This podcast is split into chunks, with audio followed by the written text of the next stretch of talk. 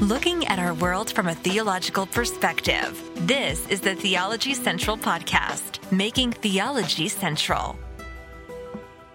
Good afternoon, everyone. It is Saturday, April the 9th, 2022. It is currently 3:29 p.m. Central Time, and I'm coming to you live from Abilene, Texas.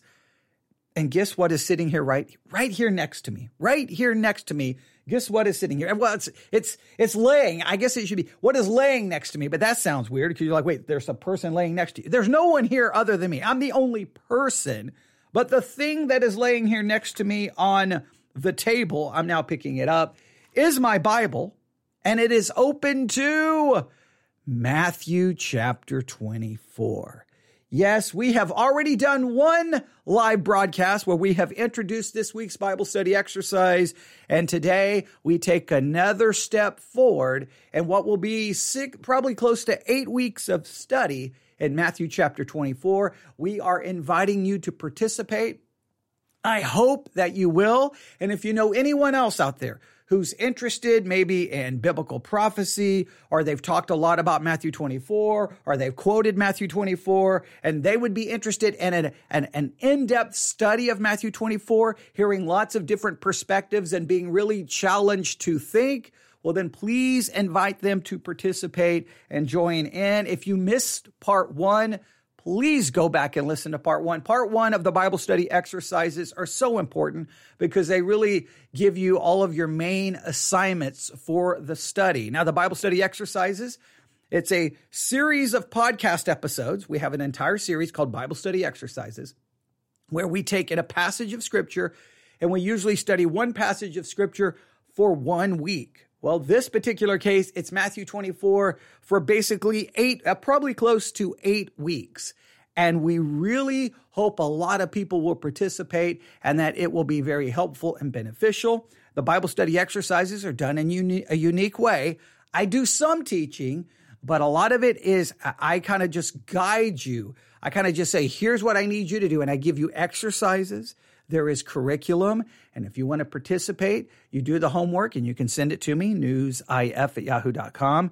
If you would like access to the curriculum, simply email me, newsif at yahoo.com, and I'll send you a link. It's that simple. And we don't ask anything from you. Just use the uh, curriculum and hopefully it will be beneficial. So we're going to be talking about the curriculum more as we move forward, but we're starting this early. Typically, we would introduce a new week of study, uh, you know, some, sometimes on a Saturday, Saturday afternoon, Saturday evening, or a Sunday afternoon. We started early because I want to get everyone that we can involved in our study of Matthew 24 because I, I it's people quote Matthew 24 so many times, and I believe the quotations are usually taken out of context.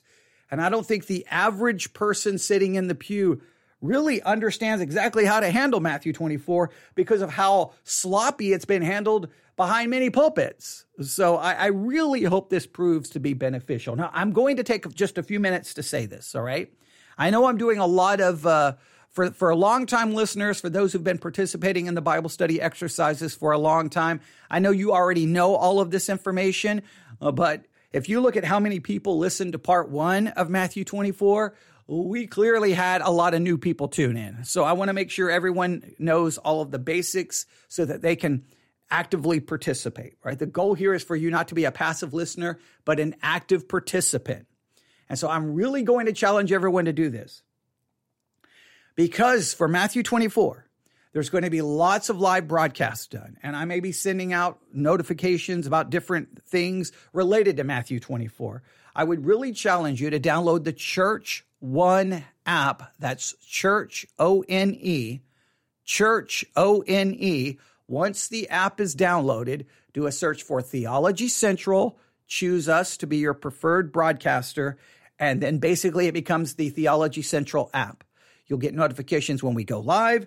You'll get notifications when I upload uh, any any sermons or, or, podcast episodes, and you'll get notifications when I send out notices. And if you'll once you download the app, go to uh, the section called Feed, and you'll see some of the notices I send out, and you'll kind of get an idea of the type of things I send out, which are typically devotional in nature. They're not notices like hey, at six o'clock today, I'm going to be doing this, it's usually some kind of devotional content. And I'll probably will really emphasize Matthew 24 coming up over the next six to eight weeks is what we will be doing. So please download that. Now, Matthew 24. I've given you your homework. So far, so far, no one has turned in any, any homework, but I hopefully everyone is working on their homework. Here is your homework for Matthew 24. Number one, read Matthew 24 five times, one of those times out loud. Number two, do a chapter summary method on Matthew 24. And remember this one of the first steps for a chapter summary method is to read the chapter you're studying five times. So that means you're going to read Matthew 24 10 times. Two of those times will be out loud. So read Matthew 24 10 times. Most people will skip this part of a Bible study exercise, but you cannot because listen, Bible study is all about observation. Everyone wants to do Bible study and jump to interpretation, and that is completely backwards. The quality of your interpretation is based off the quality of your observation. So, Matthew 24, read it five times. Then do a chapter summary method. One of the first steps of the chapter summary method is to read the chapter five times. That means reading it 10 times, two times out loud. Number three, I want you to look up what jo- uh, Josephus had to say in regards uh, to 70 AD. I gave you on part one where to look it up. You can read what Josephus had to write about 70 AD. You need to become an expert on 70 AD. You need to know everything that happened 70 AD regarding the destruction of Jerusalem by the Romans. You need to know everything that occurred. I cannot stress that enough. So at least start with reading Josephus's account of the destruction of Jerusalem and the temple in 70 AD, right? Number 4. I gave you I told you where to look up. You go to Theopedia, Theopedia and look up the entry for preterism preterism. And you, well, you summarize everything you learn about preterism. Those are your assignments. Now, what we're going to do today in part two, it's not going to be long, it's going to be pretty short, but hopefully it will be interesting. All right. One of the reasons we are studying Matthew 24 is because Matthew 24 is all, it's quoted time and time again and sermon after sermon and article after article and Bible study guides and commentaries whenever the topic of the end times is mentioned. Whenever you talk about the end times, what are the signs of the times? What is the sign of the end times? And you start talking about biblical eschatology, biblical prophecy, Matthew 24 is going to be quoted. And I'm going to demonstrate that today. And I'm trying to once again show you why Matthew 24 is so important. But before we do anything, I'm going to once again emphasize something by having you read Matthew chapter 24 and at least verses 1 through 4. Are you ready? Here we go. Matthew chapter 24. We're going to read this so many times, you're going to get tired of it before the eight weeks are over, you may not have anything in Matthew 24 memorized, but you're going to have verses one through four memorized. Right? In fact, I may I may put uh, Matthew 24 one through four on the Bible memory app for you to memorize. And if you want the Bible memory app, it's free as well. You can just email me. Email me if you need anything. All right. Here we go. Matthew chapter 24. Here we go. Number verse one. I was going to say number one. Matthew 24 verse one. And Jesus went out and departed from the temple. And his disciples came to him for to show him the buildings of the temple. I want to so emphasize this. This occurs while Jesus was on earth. He, his, he has uh, departed from the temple. That is a physical, actual temple that was that was in Jerusalem. It's not spiritual. It's not figurative. It's not allegorical. It's a real temple with a real Jesus walking out of a real temple. His disciples come to him to show him the buildings, literal buildings. Jesus said unto them, See ye not all these things? He's pointing to all the buildings for the temple, all the, the temple complex. He's looking, he's pointing everything there connected to the temple and the temple. Look at all of these things. There shall not be left there one stone upon another that shall not be thrown down. He looks at it and says, See, all of this is going to be destroyed. It's all going to be torn down. Verse 3 And as he sat upon the Mount of Olives, the disciples came unto him privately, saying, Tell us, when shall these things be? What shall be the sign of thy coming and of the end of the world? I'll stop right there. The disciples want to know, what are you talking about? How are we going to know this is going to happen? They just were told the temple is going to be destroyed and they're trying to figure that out. Now, you could argue that they asked three things. You could argue. Number one, what shall, when shall these things be? referring to the temple. What shall be the sign of your coming? And number three, the end of the world. Now, are they asking these three things as three separate like they're, they're, they're, in their minds are they like, okay, three separate things are going to happen. The temple, your coming, and the end of the world. Are they, uh, do they have such a detailed eschatology that in their minds, they're separating these things as three separate events? Or in their minds, wait a minute, the destruction of the temple, that would, that would mean the end of everything. So, so when is it? So in their minds, they're just grouping it all together. Some people like to break it down, like they're asking these things in three very like, you know, very broken down, di- distinct events in biblical eschatology.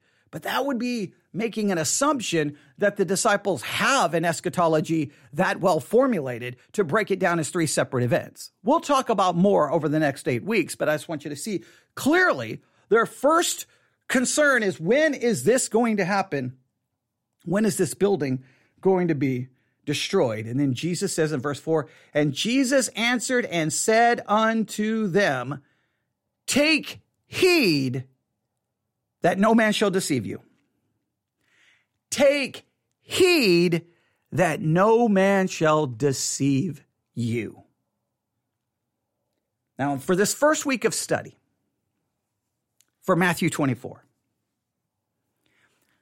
I've already given you homework, but I want you to think of all the ways Matthew 24 has possibly been used by teachers, by preachers, small group leaders, Sunday school teachers, you name it, uh, Christian podcasters, Christian uh, broadcasters on Christian television. I don't care where. I want you to think of some ways in which Matthew 24 has possibly been used to deceive people.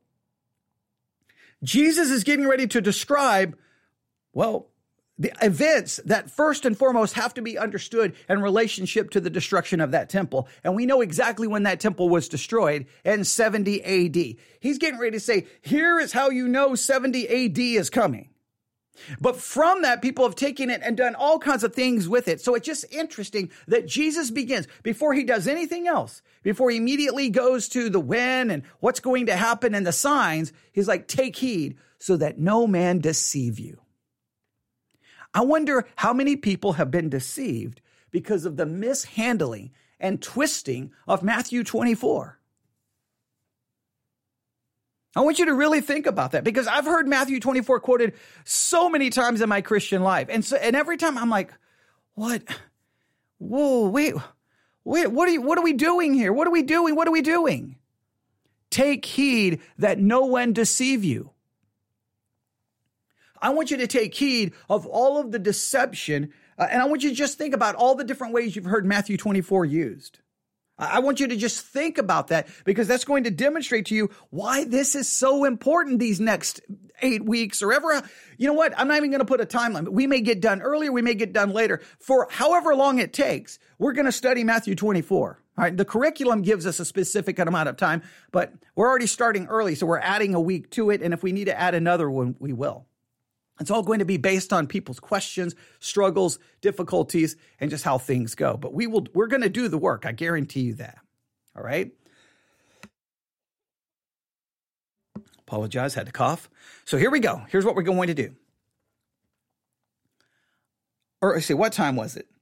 Um, I don't even know what time it was, but I saw a notification on my iPad and it said positive and negative spiritual signs of the end times.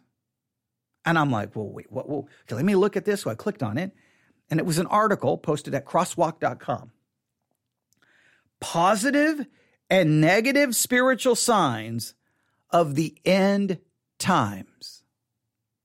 Now, my first thought was, oh, you know what? I'll just I'll go upstairs, do a live broadcast, and I'll just report on this article positive and negative spiritual signs of the end times. Everyone should benefit from that. That should be an interesting discussion. But then immediately when I started looking in there, guess what I find? You guessed it, Matthew 24 quoted. And then immediately what came to my mind is take heed. Take heed. I'm going to read it again. Matthew 24, verse 4. Take heed that no man deceive you. And I'm like, you know what? I'm just going to put this for our Matthew 24 study because what a great way to begin at these early stages of our study to just show you how an article that's been just recently published handles Matthew 24. And we're going to ask some questions about it. So are you ready? All right, here we go. We're going to work through this article. Crosswalk.com, positive and negative spiritual signs of the end times. Right underneath that, they have this really cool picture it, it's the it's the planet Earth from space, right? And you see part of the globe looking normal. You've got the water, you've got the land, and then on the other half of the globe, it's all fire, like it's all burning up, it's all being destroyed, right? So it's just the end times, the destruction of everything. Right? Well, when you see a picture like that, well, I want to know the signs of the end times, don't you? Don't you want to know? I mean, if everything's going to blow up, if everything's going to be destroyed, I want to know those signs. I think everyone would want to know those signs. That's why there's always so much curiosity about it. But if they're going to quote Matthew 24, take heed, let no man deceive you. Here we go. This article clearly was written to answer someone's question. So it begins with someone asking a question, and here is the question I quote When I think of the signs of the end times, I usually focus on the outward visible signs. I'm familiar with what the Bible says about what will happen in nature, like oceans turning to blood, earthquakes, nuclear holocaust, and the Battle of Armageddon. But too often, I think we, we all neglect the fact that there are spiritual signs as well. Maybe because they're not taught or discussed nearly as often. Could you please help me understand the spiritual signs leading up to the end times? Now let's stop right here. First, interesting question. What are the spiritual signs? Okay, that's fascinating. But please note, he mentioned one of the signs of the end times, one of the visible, not spiritual, but one of the visible signs of the end times. This person even mentioned earthquakes. I have to just I just once again have to drive this point home. Do you realize how just nonsensical that is? Earthquakes is a sign of the end times. I want you to look up how many earthquakes have happened on planet Earth since, say, 30 AD. All right, see if you can get even a, a, even an estimation of how many earthquakes there have been. Earthquakes is something that is common. They happen all the time. There are big ones, there are small ones. And when you have something that's just happening and happening, it's been going on 40 AD, 50 AD, 60 AD, 70 AD, 80 AD, 90 AD, 100, 110, 120, 200, 300, 500, 1000s, 1300s, 1500s, 1800s, 1900s, the 2000s, the 2010s. It's just earthquakes, earthquakes, earthquakes, earthquakes. When you say that's that's a sign of the end of the times, it just becomes meaningless. Well, there's been earthquake. There's been hundreds of earthquakes, hundreds. So do you realize that that, that how is that a sign anymore? How is that a sign anymore? But people will, as soon as an earthquake happens, see, see, see, this is a sign of the time. And guess where they typically quote? Guess where they typically quote? Let me see if I can uh, find it for you. All right, uh, because it happens all the time.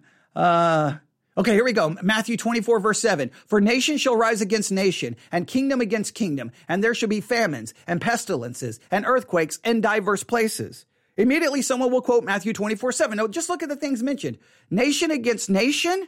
How many times since let's go to 30 AD, since 30 AD, how many nations have risen against nation? How frequently is that does that occur? All right. Um, let's see here. Uh, famines. How many famines have there been since 30 AD? Pestilences. How many pestilences have there been since 30 AD? And earthquakes. How many earthquakes have there been since 30 AD? Like all of those signs to say they're the signs of the end times make them into in, completely meaningless. So that's why immediately, wait a minute. Is that for the end times or are those signs for the destruction of the temple in 70 AD? So then it would be Jesus mentioning this, what, 32 AD, 33 AD? Jesus gives these signs. So you have between 33 AD and 70 AD. Well, those signs would be very important, be able to figure out. 33 to 70 AD, that's a limited amount of time. So then you can be like, okay, oh, wait, we've got some wars going on. Wait, we've got this going on. All right, okay, something's getting ready to happen. And then boom, 70 AD occurs, the temple is destroyed, and you're like, fulfillment. Now, I'm not saying everything in Matthew 24 was fulfilled there, but clearly we've got to learn to read this. Jesus is giving the signs for the destruction of the temple in 70 AD. Right? So I just, I think it's interesting that this person is confident that they know the signs of the end times, at least physically, at least visibly. And then he mentions earthquake, which to me indicates, are you sure you really know the signs of the end times? Because earthquakes have been going on forever. So it's like, you know, I'm just going to throw out a hypothetical number. 10,000 earthquakes have occurred. But the next one, that's the sign of the end times. You just see how utterly ridiculous that, that gets? It makes us look really crazy. But all right. So the person responds, I'd be most happy to do that. Here we go. They're going to give us the spiritual signs of the end times. How is Matthew 24 going to show up here? Here we go. Many today are preaching about the signs of the times. Yet the world continues to scoff at the message of Christ. They don't want to hear the truth, and they certainly don't want to change their behavior for anything. 2 Peter 3 3 through 8, or 2 Peter 3, verse 3 and verse 8. You must understand this that scoffers will come in the last days with scoffing, following their own passions. Thank you. All right. Okay. Well, yes, there's been scoffers. There's been scoffers. So again, how do, you, how do you, is it the number of scoffers? Okay, well, we could get into discussion. The prophet Jeremiah also tells us that the heart of man is desperately wicked. The result is that mankind usually ignores the signs of God. For example, Noah's preaching fell on deaf ears. The testimony and miracles of Christ fell on deaf ears. Even when people watch in horror as a sign is fulfilled before their eyes, many refuse to believe the signs and repent. Instead, they curse God. Revelation 16, 8 through 9. The fourth angel poured his bowl on the sun, and it was allowed to scorch men with fire. Yet they cursed the name of God who had power over these plagues, and they did not repent. As followers of Christ, the Bible encourages us to watch the signs of the times and preparation for Christ's return. 1 Thessalonians 5, 2 through 4. Jesus will come like a thief in the night, but you aren't in darkness for that day, for that day to surprise you like a thief. So read the signs and be ready. Jesus is coming like a thief. First, notice that these spiritual end time signs involve the perversion of the gospel of Jesus Christ. Here are four negative spiritual signs that will herald the Lord's return. Now, here what they say. Here are the signs. Here are the signs that's going to prove Jesus is about to return. It's going to prove we're in the end times. And guess what the very first one is? Guess what the very first one is? Come on, come on. Tell me, tell me. I'm, I'm saying it like I'm sitting in church. What do you think? What do you think? I don't know if anyone's listening live, but if you're listening live, you can jump into the chat if you're using the Spreaker app. Okay. Matthew 24 11 is the first one they use. Matthew 24. So once again, Take heed so that no man deceive you. Here, someone's asking, What's the sign of the end times? And immediately it's Matthew 24. Here we go. Here's what Matthew 24 11. And many false prophets shall rise and shall deceive many. Many false prophets are going to arise and deceive many. And that's supposed to be a sign for the end times. How many false prophets have there been since 32 AD? How many false prophets? I mean, can we even count all of the false teaching and false prophets and, and heretical teaching that the early church had to fight against? Just go back in church history and read about the first seven ecumenical councils. I mean, they had to fight all kinds of heresies. We could go through each. You know, there was Christological heresies, heresies against the Godhead, heresies about Christ. I mean, well, Christological heresies. There were heresies about everything you can imagine, and they had to fight and fight and fight and fight against them. So how in the world is this a okay? How do you know the end times are getting close? There's going to be false prophets. There's going to be false teachers. That's been going on forever. How is that a sign of the end times? You see, it just becomes a, a meaningless. It's like when you say, okay, what's the sign? What's the sign of of I don't know you, that I'm going to win a million dollars. Okay, what is the sign? Well, the wind's going to blow. Well, the wind blows continuously. Yep, that's the sign. Well, that that, that doesn't mean anything. that doesn't mean anything. The false prophets, it, it just becomes meaningless. There's been, there's continually, there's never a time where there aren't false teachers and false prophets. So now again, let's go back. If you say that Matthew 24, its first thing it's supposed to answer is the destruction of the temple in 70 AD, then all you have to do is like, okay, so from the time of basically Jesus' death, burial, and resurrection, false preachers, false teachers were going to emerge. So you have 33 AD to 70 AD, and you can see the rise of the false teachers in that short period of time. That would make some sense. But from 33 AD to 2022, and false preachers is the sign of the end times, then it's literally the sign has never not been present. They go to Matthew 24, verse 14. Matthew 24, verse 14. Woe unto you, or that's Matthew 23, um, uh, Matthew 24, 14. And the gospel of the, uh, see, oh, Matthew 24, 24. I'm sorry. Matthew 24, 24. I was like, wait a minute, that's a whole different thing that we're going to have to talk about um, this week or this coming next eight weeks. Matthew 24, 24. For there shall arise false Christ and false prophets and shall show great signs and wonders, and so much that if it were possible, they shall deceive the very elect. Matthew 24, 24. Again, false teachers are going to do signs and wonders. There's been, uh, Okay, that's a good point. Uh, someone just pointed out that if you take some of the, the, the, supposed signs of, of the end of the of the you know the end that people point to, the people that lived during the Holocaust had more reason to believe they were near the end than any of us. That is straight. I mean, if you lived through World War One or World War Two, the whole world is at war. It's chaos. It's destruction. It's nuts. And then if you think about the the especially if, if, even if after you get through the well the, if you go back to the late 1800s early 1900s look at all the false cults that begin to emerge. You find the emergence of Jehovah's Witnesses, uh, Mormonism. You can just go on and on and on. The, the whole charismatic chaos that erupts in the early 1900s. One is Pentecostals. We can go on and on and on and on. You, you, you can look at different periods of time. You like, there's an explosion of false teachers. The world is at war. There's chaos. There's death. There's destruction. Hitler is destroying an entire race of people. You can look at everything that's going on and you'd be like, this is the the end. That's the end. But because everyone runs to these signs without any context to Matthew 24. I'm going to st- state it again. Matthew 24 is there. It records the answer that Jesus gives when he is asked about the temple.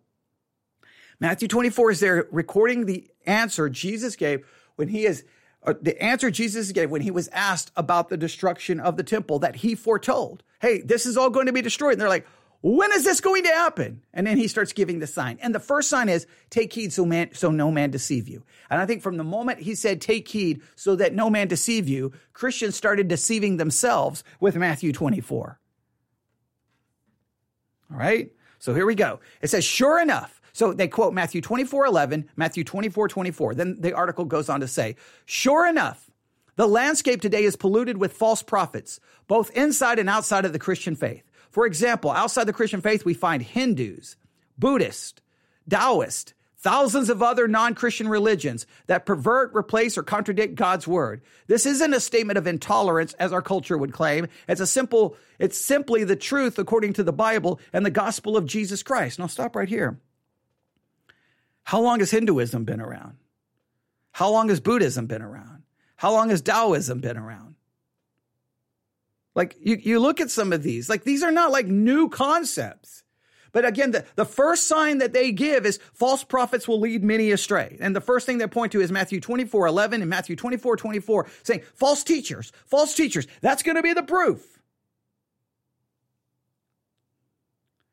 And then, uh, okay, we have little trouble seeing uh, these for what they are, but the real danger is when they're within the church. These false prophets use Christian language and Christian symbols, but they do not know or profess Jesus Christ, who said, I'm the only way to God. Witness some of the things taught in the name of Christ that are not true. All right, they mention Jehovah's Witnesses, they mention Mormons, and they mention Unitarians. Okay, well, how long has Jehovah's Witnesses been around? How long has Mormonism been around? Like, like they, they're like, hey, these are the signs of the end times. And then they immediately go way, way, way, way back to the, to Jehovah's Witnesses and Mormonism and Unitarians. All right. So I, I that is just so interesting that, that they, and again, what's their proof? Matthew 24. Matthew 24 is their proof. Well, wait a minute. What if it's possible that Matthew 24, what if it's possible that these verses are first and foremost about what was going to happen between Jesus' death, burial, and resurrection and his ascension to the Father and what was going to happen between that and 70 AD? That all of these things were going to be pointing them to, hey, the destruction of the temple is coming. That would make sense if you limit the time period then these signs have some kind of meaning. They have some kind of weight. If you just generically say, okay, how do you know that? What, what signs are you looking for to know the end is coming, is getting near? False teaching, false, false prophecy. Uh, and it's false prophets. You, you just realize how utterly meaningless that becomes.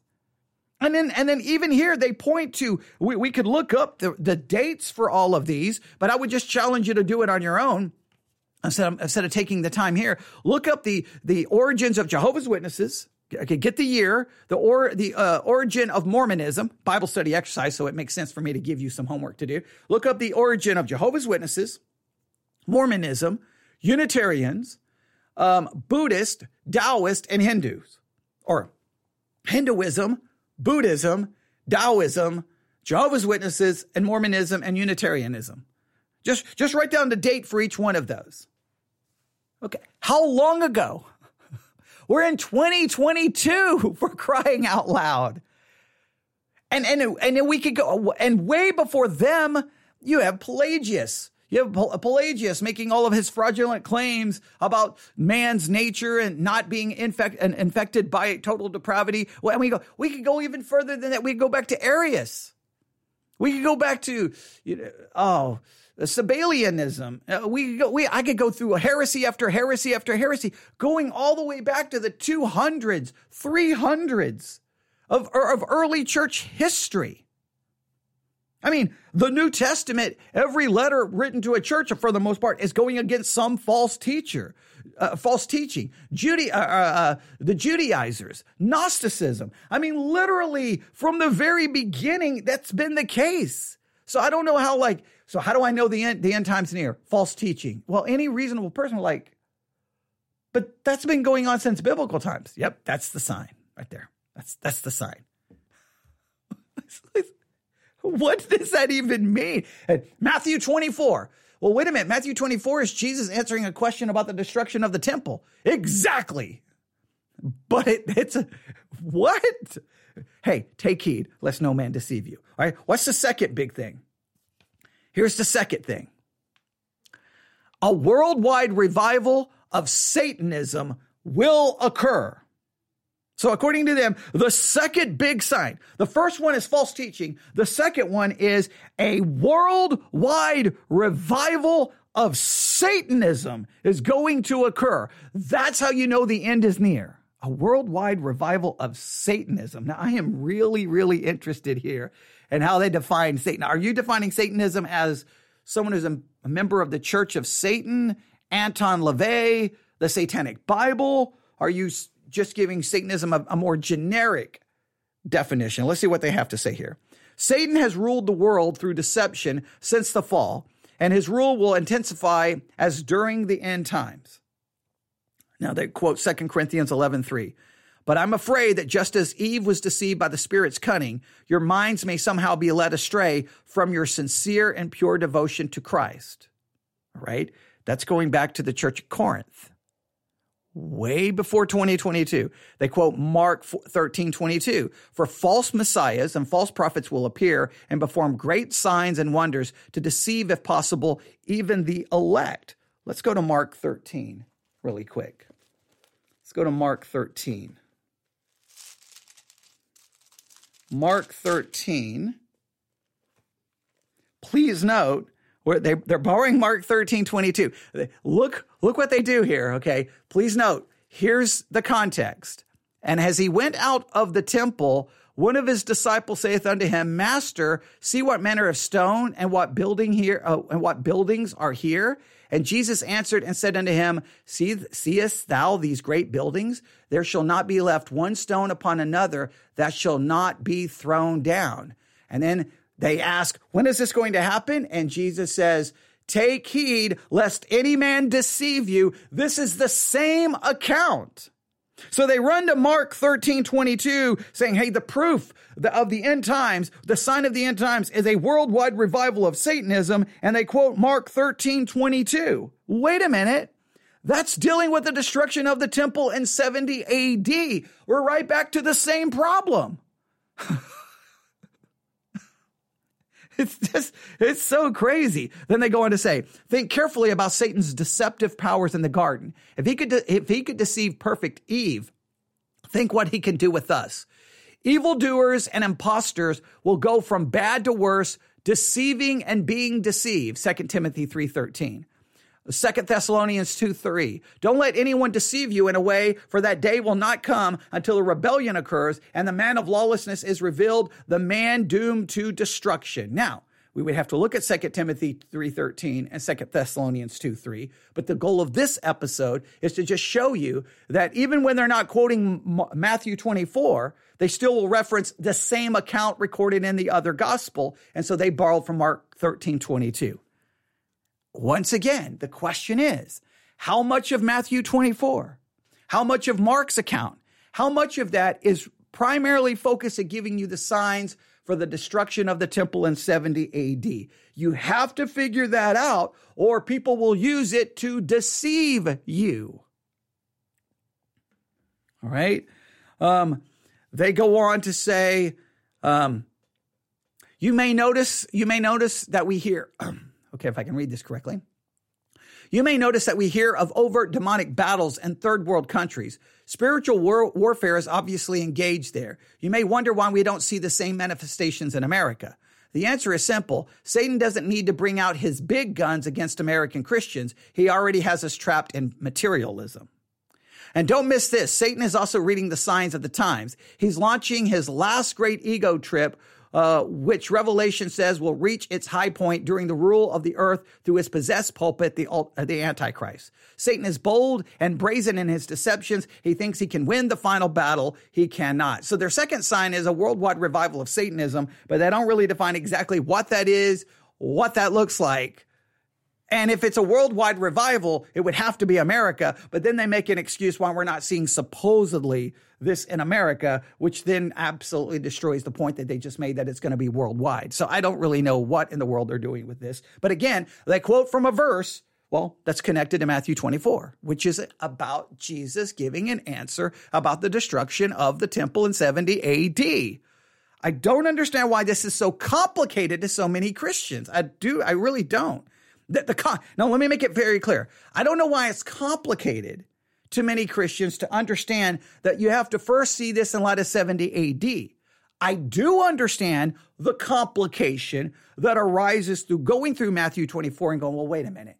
So, does that have any future implication?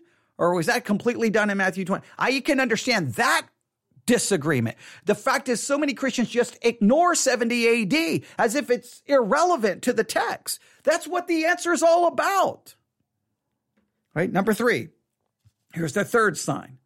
Many will fall away from Jesus and commit apostasy. They have Luke 8 13. Those on the rocky ground are the ones who, who receive the word with joy when they hear it, but they have no root. They believe for a while, but in a time of testing, they fall away.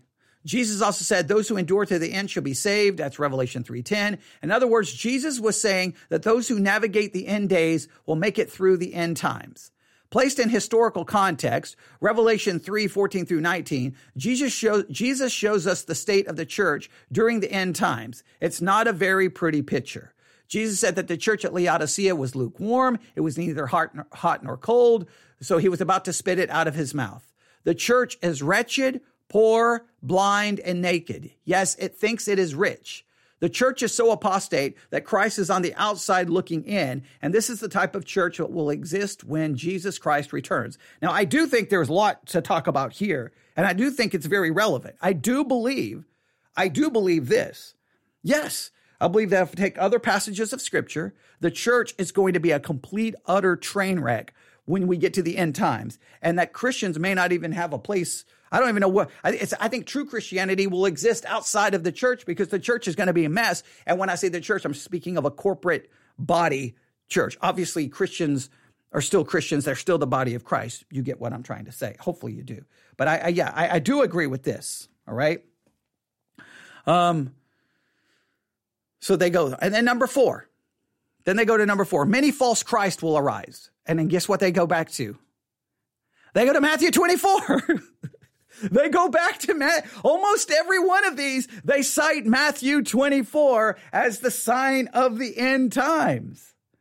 All right. So Matthew 24, Jesus says, for many will come in my name claiming I am the Messiah and will deceive many. False messiahs and false prophets will appear and perform great signs and wonders to deceive, if possible, even the elect. If we go back in the historical record, it appears that there were false prophets and false messiahs that appeared before 70 AD. And we and we will look at some of those accounts uh, and go, wait a minute. So that would that would fit the destruction of the temple. But interesting enough, they quote Matthew 24. Uh, then they say, uh, so those are the negative signs. Now they say the uh, the positive signs are these: the true church will make herself pure and holy as the bride of Christ. Now I, I don't know exactly how that works. The church is going to become apostate, but one of the positive signs is that the true church will make herself pure and holy as the bride of Christ. So I guess the corporate church is going to be messed up, and I guess the true church will be those outside of the corporate church. I, I, I don't know. And they, they quote Revelation 19, which is really problematic there. Yeah, they do. Okay, yeah, this article is a train wreck of, of, of, biblical eschatology, but we won't get into all of that. Then, number two, there will be a special outpouring of the Holy Spirit. Now, they quote from the book of Joel. We could have all kinds of issues here. Um, yeah. This almost seems to indicate there's going to be a, a revival. So I, I don't I don't know. We can skip that. Number three, the gospel will be preached to all nations. Then the end will come. The gospel will be preached to all nations, then the end have come. And guess what they quote again? They quote Matthew 24 again, Matthew 24, 14. And the gospel of the kingdom will be, will be preached in the whole world as a testimony to all nations, and then the end will come. They quote Matthew 24, verse 14. And I think that's the last one they quote. Let me see if I can go back here. Um, I think, is that the last verse they quote? Okay, hang on. The article is loading. Here we go. Here we go. I think it's the last one they quote. I don't know why this article is having so many problems all of a sudden. If I can get it to load. All right, here we go. What I may have to do, I don't know why it won't load all of a sudden. You see here. Okay, hopefully we're not losing uh Yeah, I believe that's the last one. I don't know why it won't show me the whole thing. Oh, here we go. Now it's showing me the whole thing. All right. Uh, I think that, yeah, that's it. So if you look at it, Matthew 24 is quoted in this article as signs for the end times. It is quoted here. Let me see. No, let's see. One, two, three. The Mark 13, 22 is really a quote from Matthew 24. So there's three times. Uh, see here. Four times. So I think it's referenced four times, five times. It's referenced five times. So five times they reference Matthew 24 as this is the, these are the signs for the end times, not for the sign for the destruction of the temple in Jerusalem in 70 AD, but to the future end times. This is why we're studying Matthew 24. And this is why I find it so important.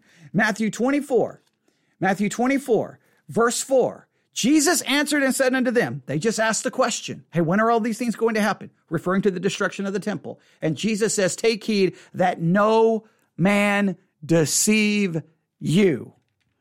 Take heed that no man deceive you. I want everyone to write that down. What if you're if you're using a separate notebook just for your Matthew 24 study, I want you to write down, take heed lest no man deceive me. I want you to write that down. Take heed so that no man deceive me. Make it personal. Make it about you. Don't be deceived. Jesus didn't want them to be deceived. He doesn't want you to be deceived. People take Matthew 24 and use it constantly and and every single time. In fact, I will argue 90% of the 90%, I think that's probably fair. Maybe even higher. Of all the times I re- see Matthew 24 referenced in a it can be something on social media and a blog post and an article on Christian radio, a Christian podcast, or even in sermons. Well, almost almost all the time 70 AD is not even mentioned it, it, this is this is how bad it this is how irritating it, it makes it, makes this really makes me mad. If I take all the sermons I heard referencing Matthew 24 from the time I became a Christian, I didn't even know about 70 AD until I learned about it in a secular school. I didn't even know about anything about 70 AD. I learned it in a history class. And I'm like, wait, wait, wait, wait, wait, wait, wait. Okay, wait, 70 AD, the temple was destroyed? And then I started p- putting the pieces together. I'm like, wait, wait, wait a minute, wait a minute, wait a minute. And then I'm like, whoa. And so I was a little confused at first, a little perplexed. And I didn't, it, it took me a while to try to put the pieces together. And then I'm like, wait a minute, that's what Jesus is talking about here. He's giving them the signs for the destruction of the temple. Then I ended up reading Josephus, and I'm like, here's Josephus. And I can't remember the exact timeline of how it all fit together, but there was a period of time where I heard Matthew 24 quoted by Christians and in church, and even sermons preached on Matthew 24, but it was all telling me, look for these signs. And I was like, okay, look for, man, the end times are coming the end times and they would t- they would they would take Matthew 24 and then they would they would read like articles from the news and that would be like man Jesus is getting close. Jesus is getting close. Jesus is getting close. And then I realized uh wait why wouldn't didn't anyone teach me about 70 AD at the very least you would have to say 70 AD here are the signs that clearly pointed to 70 AD and then from there but Oh, I, it, Christians get mad. I even just I call this into question at all, and I'll get emails going.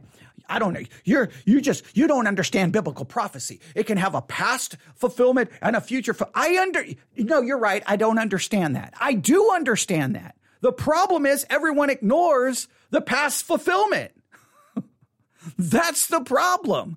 And we immediately want to grab it and go, okay, that may have had a past fulfillment. I don't really care. Oh, future. But some of these signs mean nothing for a future fulfillment because they've been happening since before 70 AD.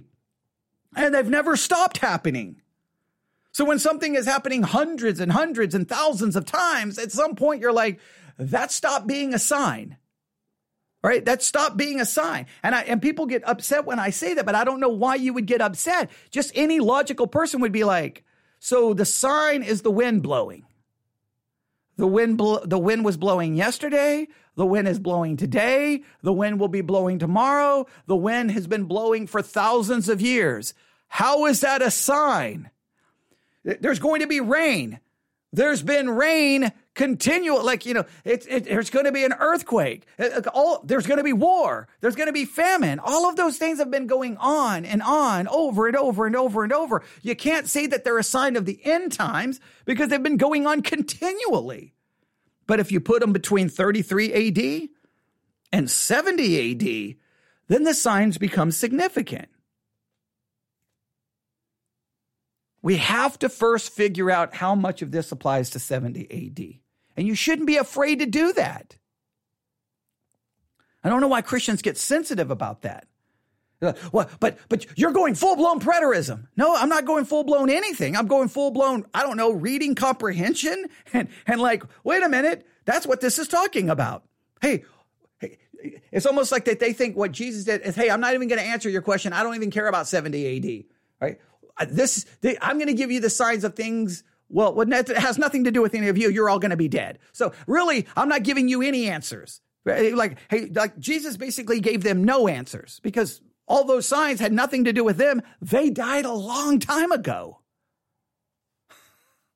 The, the Christians who were telling me this in the 80s, many of them are dead. It didn't have anything to do with them. Or these signs literally had something to do with the people who were living at that time for, to an event that was going to occur between 33 AD leading up leading up to 70 AD.